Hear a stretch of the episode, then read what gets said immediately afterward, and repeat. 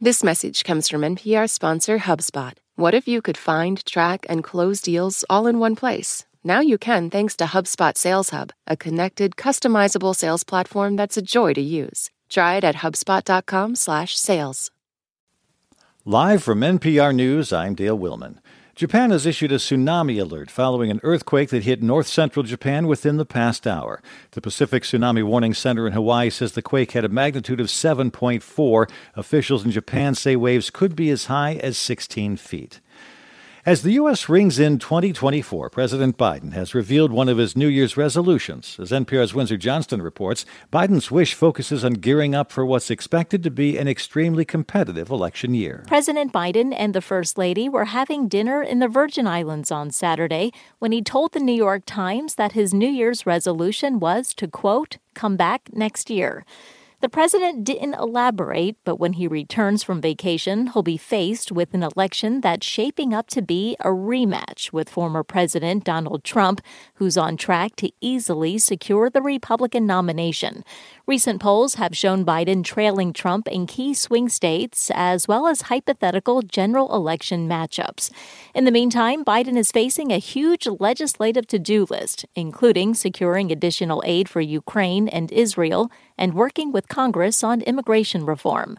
Windsor Johnston, NPR News, Washington. Democratic Senator John Fetterman opened up about his fight with depression on Sunday. Speaking on NBC's Meet the Press, he said he sought treatment when he thought about harming himself. I really scared my kids, and they thought, You won, Dad. Why aren't we enough? Why are you still so sad? Why are you even more sad? And it was hard for to explain why I was. And of course, a, a, a nine year old child wouldn't understand that. The senator from Pennsylvania said that when news of his depression became public, he thought it would end his political career. According to the CDC, in 2020, 18.4% of adults in the U.S. reported ever having been diagnosed with depression.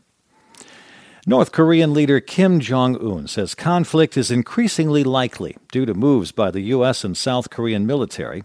NPR's Anthony Kuhn reports from Seoul that Kim has ordered ramping up of the North, North's military technology in response. State media quote Kim is telling military commanders Sunday that if the U.S. and South Korea choose confrontation, the North's military should annihilate them without hesitation. Over the weekend, Kim told a ruling party plenum that Seoul and Washington's hostile policies now make unification of the two Koreas impossible. Kim said North Korea would beef up its nuclear and missile arsenals, build more military drones, and launch three more military reconnaissance satellites in 2024, following its first successful launch in November. And with both South Korean and U.S. elections this year, experts see plenty of opportunities for North Korea to stage attention grabbing military provocations. Anthony Kuhn, NPR News, Seoul. And you're listening to NPR News. The Queen of Denmark has made the surprise announcement that she's stepping down in two weeks. As Teri Schultz reports, Queen Margrethe II became Europe's longest reigning living queen after last year's death of England's Queen Elizabeth. Queen Margrethe is said to have given no warning she planned to abdicate, having denied many times she would do so. But in her New Year's speech, the 83 year old monarch announced she had decided it's time. Om 14 dage har jeg været Danmarks dronning i 52 år. In 14 days, I've been Queen of Denmark for 52 years, she said, adding that time is taking its toll on her health and she feels she cannot keep up with her duties well enough anymore. Her 55 year old son, Crown Prince Frederik, will take over on January 14th. The Queen, who remains popular with the public, says she hopes he and his family will receive the same support she always has. For NPR News, I'm Teri Schultz.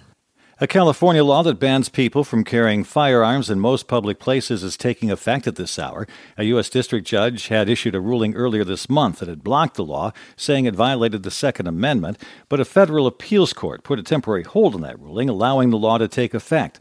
Legal challenges to the measure, though, are continuing. A fire on a cargo ship off the coast of Alaska has now been put out. The Coast Guard says it was alerted to the fire initially on board the Genius Star 11 early Thursday morning.